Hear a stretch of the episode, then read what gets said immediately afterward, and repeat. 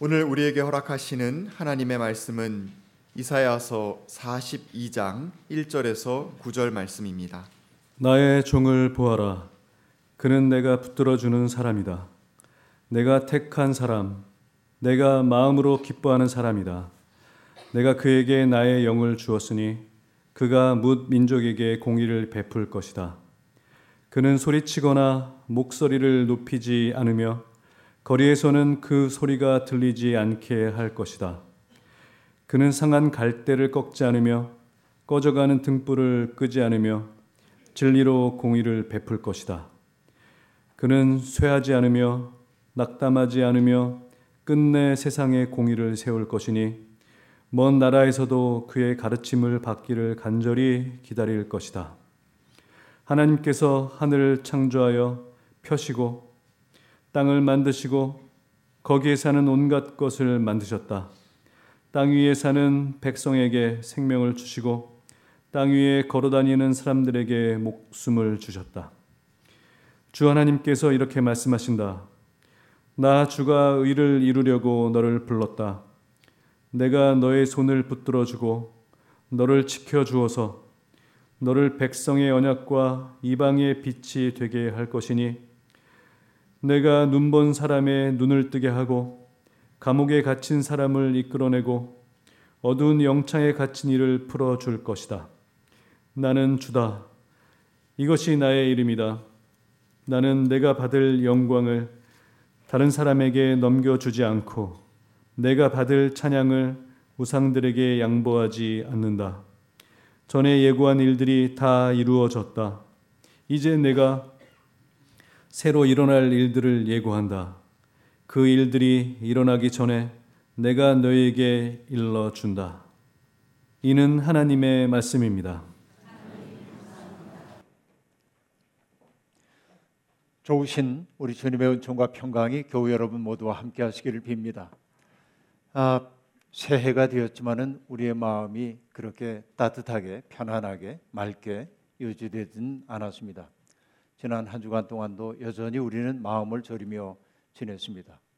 호주에서 몇 달간 이어지고 있는 산불 이야기가 우리 마음을 아프게 했고 희생당한 사람들도 있지만 무엇보다도 숲이 불타고 또 수억 마리의 동물들이 죽었다는 소식을 접하면서 인간들이 만들어낸 탐욕스러운 삶의 방식이 만들어내고 있는 기후 위기가 얼마나 아, 치명적인 것인지를 느낄 수밖에 없었습니다. 어쩌면 앞으로 우리에게 닥쳐올 또 다른 재앙의 예고편처럼 그렇게 들려오기도 했습니다.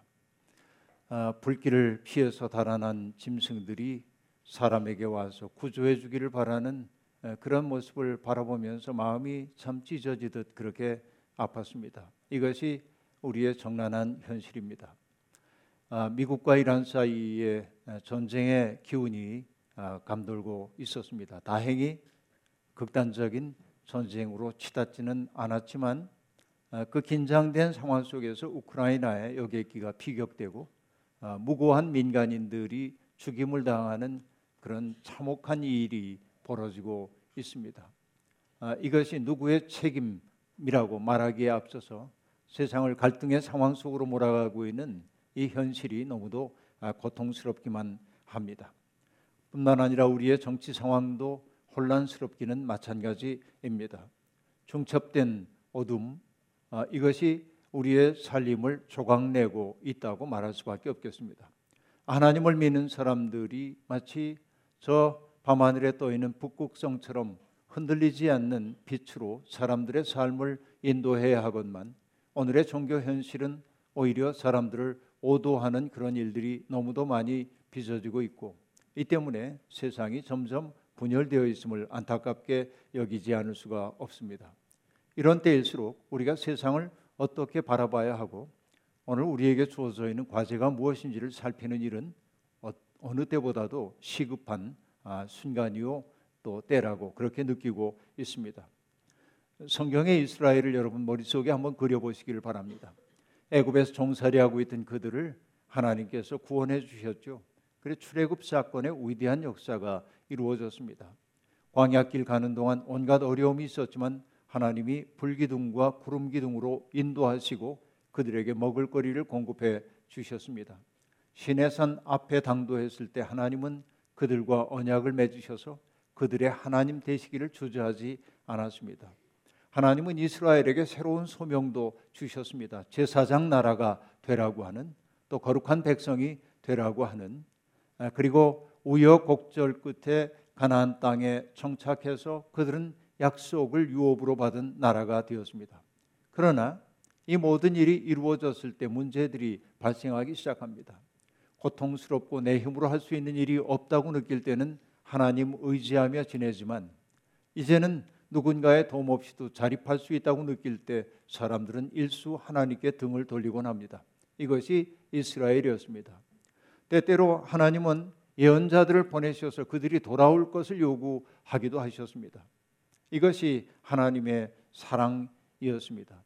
그러나 사람들은 하나님의 말씀보다는 자기들에게 풍요를 어, 준다고 여겨지는 우상에게 마음을 빼앗길 때가 더 많았습니다. 이것이 그들의 삶입니다. 결국은 자초한 그런 어두움으로 말미암아 그들은 나라가 망하는 아, 어려움을 겪게 됩니다. 주전 6세기에 바벨로니아에 의해서 남왕국 유다가 멸망을 당하고 수많은 아, 그 귀족들과 그리고 장인들이 바벨로니아에 끌려가서 아주 험한 삶을 살게 되고 그들이 자랑으로 여겼던 성전의 보물과 기물들이 전부 약탈당하는 참극을 그들은 아, 경험하게 되었습니다. 무엇보다도 그들의 마음을 괴롭게 했던 것들은 하나님의 현존의 장소라고 여겨졌던 성전이 속절없이 파괴되는 모습을 지켜봐야 했던 것이었습니다. 그들의 마음속에 파고든 것은 회의감이었습니다. 하나님은 여전히 우리를 사랑하시나? 하나님은 우리에 대해서 여전히 호의를 갖고 계신가? 아니, 하나님은 과연 능하신 분이신가? 적들로부터 우리를 지켜낼 능력이 없는 무력한 분 아닌가 하는 생각이 그들의 내면 속에 싹터 들어오기 시작했습니다. 여러분 늘 드리는 말씀이지만 사람들은 어려움을 겪을 때면 점점 시야가 협소해지도록 되어 있습니다. 어려움이라고 하는 것이 우리의 시야를 좁히는 것은 누구나 다 경험하고 있는 것입니다. 당면한 문제가 너무도 크고 압도적으로 느끼기 때문에 우리는 넓은 세상을 바라보며 내 삶의 위치를 가늠하지 못한다 하는 말씀입니다. 미국의 저명한 여성 신학자이자 설교자인 그래서 존경받고 있는 바브라 브라운 테일러라고 하는 여성은 그가 썼던 젊은 날에 썼던 책을 금주 중에 제가 읽고 있는데 거기에서 그는 이런 이야기를 하고 있습니다. 두려움이라는 게 우리의 삶을 어떻게 옥죄는지를 얘기하면서 두려움, fear, 두려움이라는 것은 공기도 빛도 없는 좁은 공간이다. 그 안은 숨막힐 듯 답답하고 어둡다. 몸을 돌이킬 수 있는 공간조차 없다. 그 때문에 오직 한 방향만 바라볼 수밖에 없다. 이것이 두려움 혹은 공포가 우리에게 만들어내는 삶의 모습이라고 말할 수 있겠습니다. 두려움과 어둠, 절망에 사로잡힌 사람들은 어느 정도 시간이 흘러가야 비로소 내가 처해 있는 삶의 자리가 어떠한지를 볼 수 있는 조금의 여유를 얻게 됩니다. 이스라엘 백성들, 이스라엘 백성들 사로잡고 있던 그 질문 바로 이런 것이었죠. 정치, 경제, 문화, 사회, 종교 전반적으로 다 무너져 버린 우리가 희망이 있는가? 여전히 하나님에 대한 희망을 품고 갈 수 있겠는가라는 질문을 그들은 바벨론에서 포로 생활을 하면서 던지고 또 던지게 되었습니다.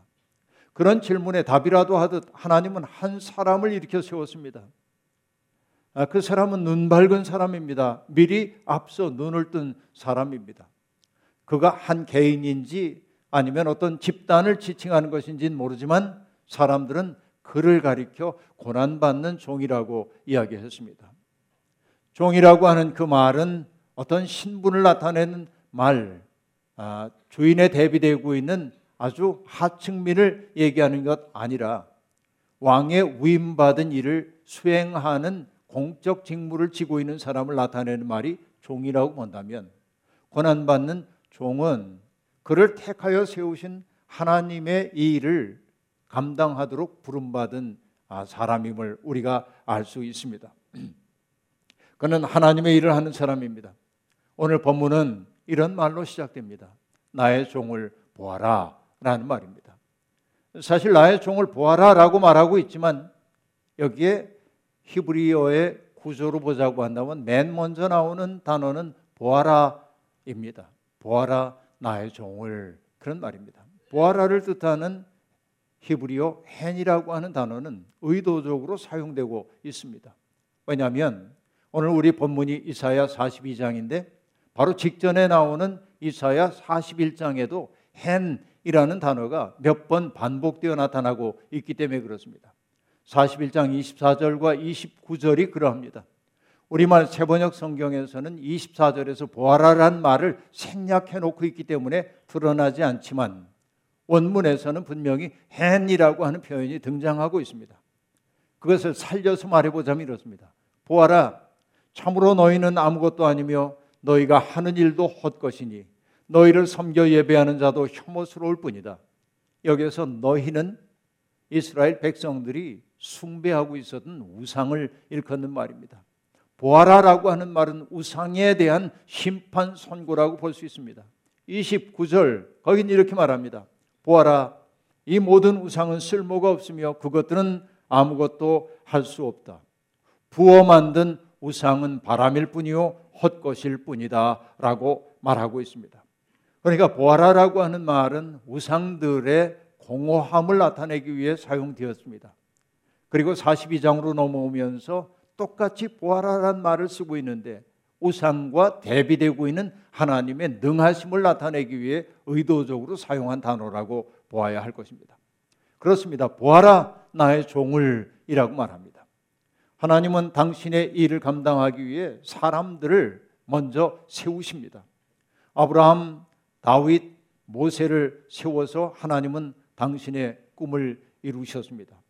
여러분 그러나 그 영웅적인 인물들만이 하나님의 일을 하는 사람들은 아닙니다. 누군가가 말했던 것처럼 우리 없이 세상을 창조하신 하나님은 우리와 더불어 세상을 구원하기를 원하십니다. 이것이 하나님의 사랑법입니다. 하나님은 우리처럼 평범하기 이를 데 없는 사람들, 여전히 자기 속에 갇혀 살고 있는 사람들, 적당히 이기적이고 조금은 착한 듯 하지만 그러나 늘 자기 이익에 담백하지 못한 우리 같은 사람에게 말씀하십니다.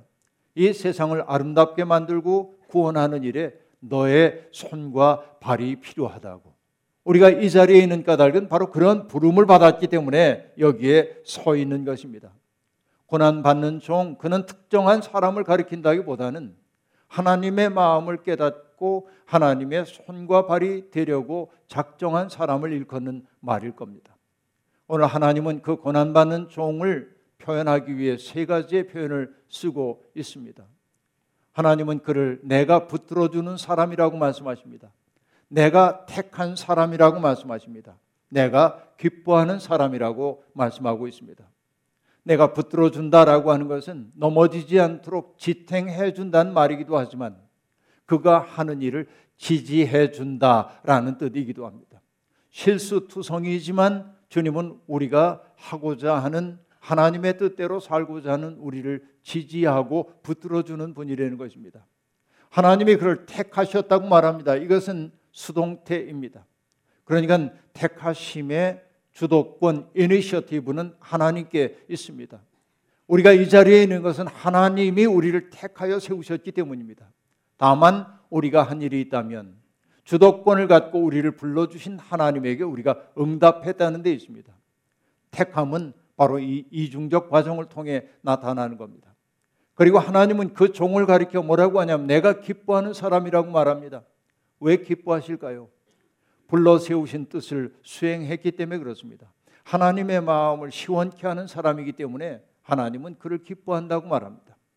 그런데 여러분 여기에 이 택함 받은 고난 받는 종을 나타내는 세 가지의 언어는 신약 성서에서 우리에게 익숙하게 다가옵니다. 세례자 요한에게 예수님이 세례를 받고 무트로 올라올 때 하늘이 열리고 들려온 소리가 있습니다. 너는 내 사랑하는 아들이다. 내가 너를 기뻐한다라는 말입니다. 이사야 42장이 바로 이 세례 때 들려온 말씀에 반영하고 있음을 우리가 알 수 있습니다. 하나님은 그렇게 불러 세우신 종들에게 어떤 일을 하셨습니까? 그들 속에 하나님의 영을 불어넣었다라고 말합니다. 영을 뜻하는 단어는 루아흐이고 루아흐는 바람 혹은 숨을 뜻하기도 합니다. 하나님의 숨을 풀어넣어 하나님의 일을 하게 한다는 말입니다. 여러분 믿음의 사람이란 어떤 사람입니까? 하나님의 숨을 쉬는 사람입니다. 하나님의 숨을 쉬는 사람은 어떠합니까? 하나님의 눈으로 세상을 바라보고 하나님의 심정으로 사람들을 대하는 게 하나님 숨 쉬는 사람들입니다. 우리는 하나님의 숨을 쉬고 있습니까? 하나님의 마음으로 사람들을 바라보고 있습니까? 여러분 이것이 바로 주님이 우리에게 묻고 계신 일입니다. 하나님의 일을 하기 위해서는 하나님의 숨이 우리 속에 충만해야 합니다. 그 영으로 충만할 때 우리는 마지못해 억지로 무겁게 하나님의 일을 하는 것 아니라 충만하기에 기쁨으로 감사함으로 그 일을 감당할 수 있어요. 하나님은 바로 그런 명랑함을 우리 속에 주십니다. 정말 하나님이 우리의 주인이라고 우리의 삶을 사랑한다고 우리들이 믿을 때 하나님의 숨이 생기가 우리 속에 가득 찰 때 우리는 하나님이 하시려는 일을 기쁘게 감당할 수 있는 사람이 되는 것이죠. 고난 받는 종이 해야 할 일, 그것은 무엇입니까? 문민족에게 공의를 선포하고 베푸는 일이라고 말하고 있습니다. 공의, 미시팟이라는 것은 여러분 정의를 뜻하는 말이기도 하지만 이 공의라고 하는 말 속에 담겨 있는 의미는 뭐냐면 무너진 관계가 회복된다라고 하는 뜻이기도 합니다. 하나님과 사람 사이에 마땅히 있어야 할 관계, 사람과 사람이 맺어야 할 관계, 사람과 피조 세계가 맺어야 할 관계의 내용이 미시팟 곧 정의 공의라고 하는 말입니다. 여러분 그러면 그 내용이 뭐가 되어야 할까요? 성경을 면밀히 살펴보면 저는 공의로운 세상은 두 가지로 되어 있다고 생각합니다. 하나는 뭐냐면 아낌이고 다른 하나는 존중입니다. 하나님이 우리를 아끼고 존중해 준 것처럼 부족하게 이를 데 없는 우리를 파트너로 삼아 당신의 일을 하려는 것처럼 우리도 그 하나님을 존중하고 아낄 수 있어야 하고 그렇게 하나님을 믿는 사람이라고 한다면 나와 만나는 모든 사람들을 정말로 아낄 수 있어야 하고 존중할 수 있어야 합니다. 오늘 우리 시대는 아끼지 않는 시대입니다. 사람을 아끼지 않는 것이 가장 슬픈 시대입니다. 사람을 존중하지 않는 게 우리의 병이 되어버린 시대가 되어버리고 말았습니다. 다른 것 못해도 우리 누군가를 진심으로 하나님의 형상으로 대해야 하지 않겠습니까? 여러분 아낌과 존중이라고 하는 것은 자연과의 관계에서도 나타나야 합니다. 하나님의 숨이 깃들여 있는 자연을 함부로 대해 온 것이 우리의 삶의 방식 아닙니까? 이것이 공의가 무너진 세상의 참극이라고 말할 수밖에 없겠습니다. 여러분, 그러나 우리가 사는 세상에서 이 마음이 실종되고 말았습니다. 아끼지 않습니다. 존중하지 않습니다. 편협한 민족주의가 사람들의 마음을 다치게 만들었습니다. 편협한 신앙심이 사람들의 마음을 가리고 있습니다. 편협한 신앙을 가지고 있는 사람들이 세상을 평화롭게 만들 수가 없습니다. 오히려 편협한 신앙이 세계를 분열시킵니다. 하나님의 이름이 분열을 정당화하기 위해 발설되고 있는 현실이 너무도 아픕니다. 기가 막힙니다. 그렇기에 여러분 하나님의 영에 충만한 사람, 달리 얘기하면 하나님의 영에 충만한 사람은 정말로 누군가를 아끼고 존중하는 사람일 텐데 그런 이들이 누구보다도 언제보다도 필요한 것이 우리 시대가 되었습니다. 하나님의 일꾼은 어떤 방식으로 일할까요? 오늘 성경이 그 얘기를 하고 있습니다. 그는 소리치거나 목소리를 높이지 않습니다. 그의 목소리는 길거리에서 들을 수가 없습니다. 라고 말합니다. 소리를 높여 자기를 드러내거나 과시하거나 선동하는 것이 하나님의 영에 사로잡힌 삶의 방식 아니라고 하는 이야기입니다.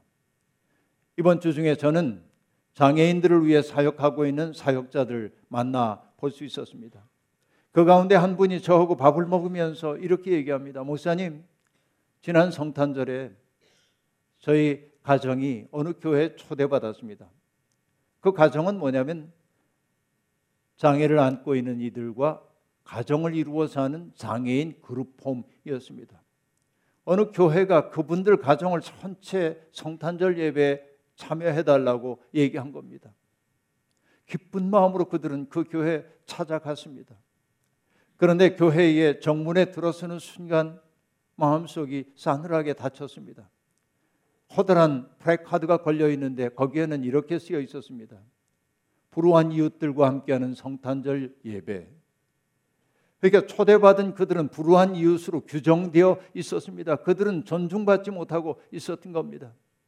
예배를 드리고 그 추운 겨울날 교회 마당에서 바베큐 파티를 하면서 이 불우한 사람들을 돕는다고 하는데 목사도 얘기하고 장로님도 얘기하고 다양한 사람들이 얘기했지만 초대받은 사람들이 말할 수 있는 순간은 한 번도 없었어. 거기에 초대받았던 이들은 깊은 마음에 상처를 입고 돌아왔다는 겁니다. 여러분, 교회가 이런 방식으로 일하면 안 됩니다. 어떤 사람들을 불러가지고 그들을 시해의 대상으로 보면서 말하는 것, 이건 나팔 부는 것이죠. 그러나 주님의 일꾼이 일하는 방식은 목소리를 높이지 않습니다. 소리를 치지 않습니다. 길거리에 그의 목소리가 들리지 않도록 하는 것입니다. 그리고 하나님의 일꾼은 어떤 존재입니까? 상한 갈대를 꺾지 않고 꺼져가는 등불을 끄지 않는다고 말합니다. 영적으로 예민하기 때문에 그는 세상에서 취약해진 사람들의 아픔을 헤아리는 일에 익숙합니다. 그리고 가련해진 사람들의 형편을 잘 헤아립니다. 그들의 고통이 무엇인지를 알아차립니다.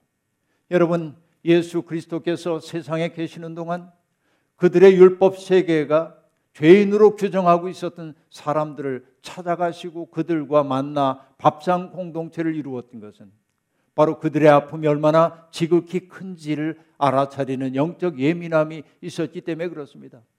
여러분, 우리가 정말로 하나님을 믿는 사람이라고 한다면 그렇게 살아야 하지 않겠습니까? 예수와 만난 사람들이 변화된 까닭은 무엇입니까? 예수와 만났을 때는 다른 종교 지도자들과 만났을 때와 달랐습니다. 다른 종교 지도자들을 만났을 때 그들은 내가 죄인이라고 위축될 수밖에 없었습니다. 그들의 싸늘한 시선 견뎌야 했습니다.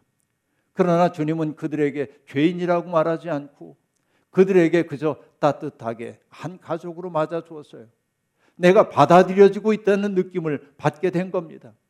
바로 이것이 예수와 만난 사람들이 변화되었던 까닭이 거기에 있는 겁니다.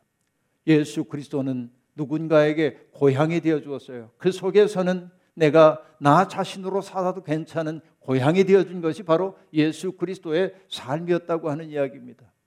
그런 영혼과 만나고 나면 내 속에 있는 상처 그것을 드러내는 일이 부끄럽지 않습니다. 세상은 우리에게 내면의 상처를 감추고 살라고 말합니다. 왜 상처라는 것이 누군가에게 약점처럼 잡히면 이용당할 수 있으니 말이죠. 우린 그래서 상처를 안고 신음하며 살고 있었습니다. 그러나 주님은 상처 입은 사람들을 받아들이셨고 그들 속에 하늘의 숨을 불어넣으심으로 상한 갈대와 같은 그들로 하여금 하늘 뜻을 연주하는 하늘 피리가 되게 만드셨죠. 이것이 은혜 아니고 무엇이겠습니까? 우리는 바로 그런 숨 하늘의 숨을 받은 사람들입니다. 그런데 여러분 잊지 마십시오. 주님의 숨은 바로 우리들입니다. 주님은 우리를 통해 상한 갈대와 같은 사람들 속에 하늘의 숨을 불어넣기를 원하신다는 말씀입니다. 힘겨운 인생길 걷는 동안 하나님이 우리에게 심어주셨던 애초에 그 빛이 죄와 욕심에 의해 불투명하게 바뀌었고 내 속에 그래도 착하게 살고 맑게 살고 싶다고 했던 우리의 원의가 세상에서 하도 고통을 겪다 보니까 까맣게 다 잦아들고 내 속에 선의 불씨가 남아있지 않은 것처럼 느껴질 때가 있습니다.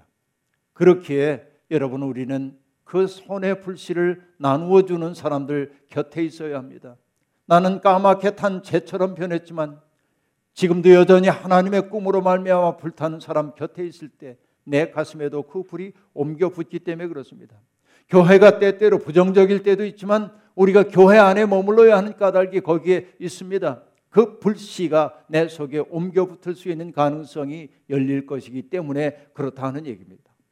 여러분 오늘 우리는 날마다 만나는 사람들 속에 숨겨진 그 불씨를 꺼뜨리는 사람입니까? 아니면 그 불이 다시 타오르도록 해주는 사람입니까? 꺼져가는 등불도 끄지 아니시는 그 주님의 종의 모습처럼 우리도 누군가 속에 있는 가물거리고 있는 손의 가능성을 보아내고 호명하고 그 불꽃에 불이 당겨지도록 하는 게 우리의 소명입니다. 예수 그리스도의 탄식이 들려옵니다. 나는 세상에다 불을 지르러 왔다. 불이 이미 붙었으면 내가 바랄 것이 무엇이 더 있겠느냐라고 말합니다. 하나님은 진리로 공의를 베푸는 사람을 기뻐하십니다. 진리를 뜻하는 에메트라고 하는 그 단어는 확실하다, 신실하다, 믿음직하다라는 뜻을 내포하고 있습니다. 그는 언제나 지향을 분명히 하고 삽니다. 때때로 몸을 가진 인간에게 넘어지기도 합니다. 곁길로 가기도 합니다. 그러나 지향이 분명하면 걱정할 것 없습니다. 넘어진 자리에서 툭툭 털고 일어나서 또다시 지향을 바로 하면 됩니다. 진리로 공의를 세우는 것 이것이 우리들이 해야 할 일입니다.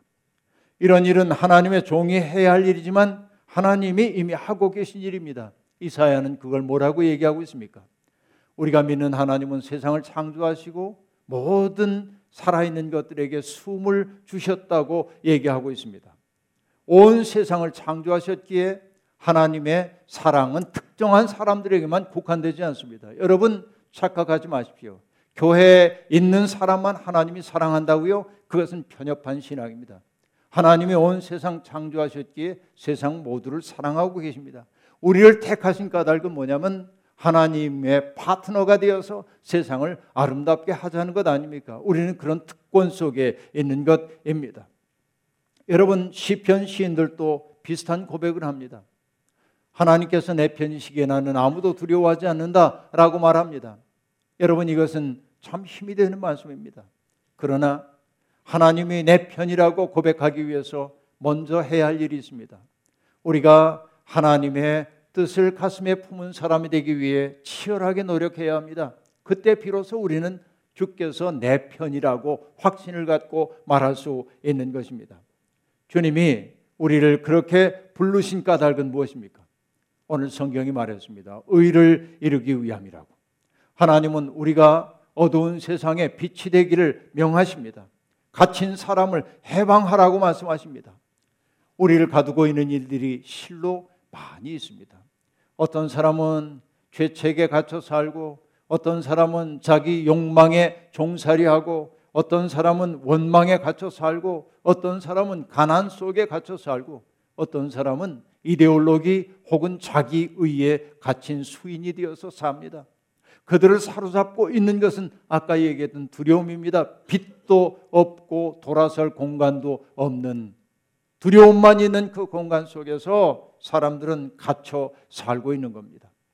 그런데 나사렛 회당에서 예수님이 선언했던 사명 선언 여러분 아시죠? 가난한 사람들에게 복음을 전파하고 그리고 포로된 자에게 해방을 선포하고 눈먼 자에게 눈뜸을 선포하고 그리고 눌린 자에게 해방을 전하는 것 바로 그것이 내 일이라고 주님 말씀하셨죠. 우리는 바로 그 일을 위해 부름 받았습니다. 삶은 복잡합니다. 하지만 삶의 지향이 이렇게 단순해지면 우리의 삶이 힘있게 변할 줄로 압니다.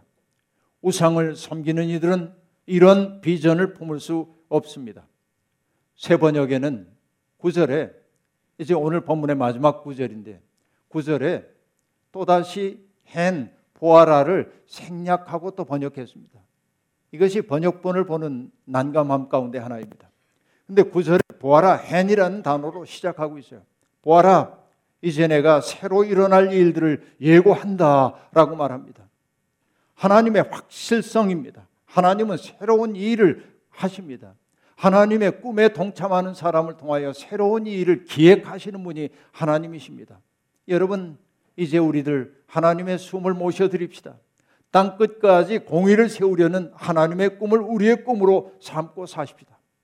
우리가 살고 있는 세상 공허와 혼돈과 흑암이 가득 찬 세상이라고 해도 빛의 도래를 막을 수 없습니다. 보이지 않는 중에 자라는 씨앗처럼 하나님 나라는 우리 가운데 지금 번져가고 있습니다. 하나님은 우리가 그 하나님의 구원 이야기의 일부가 되기를 원하십니다. 우리가 하나님을 믿고 의지하는 것처럼 하나님은 우리를 신뢰하십니다. 이것이 주님의 사랑법입니다. 그 신뢰를 배신하지 않기 위해서라도 우리를 하나님의 의의 도구로 바치며 살기를 소망합니다. 1년 내내 우리가 걷는 길이 하나님이 기뻐하는 길이 되기를 바라고 택함 받은 사람 주님이 지지해 주는 사람임을 삶으로 입증하는 우리가 되기를 주의 이름으로 축원합니다. 주신 말씀 기억하며 거듭의 기도 드리겠습니다.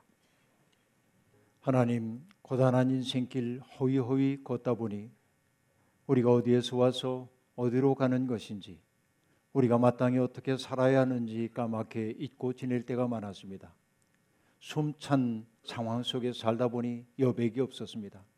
하나님, 하나님의 숨을 우리 속에 불어넣어 주시고 하나님의 꿈을 우리 속에 불어넣으셔서 우리가 사는 삶의 모습이 하나님의 의를 이루는 삶이 되도록 우리를 이끌어 주옵소서. 예수님의 이름으로 감사하며 기도하옵나이다. 아멘.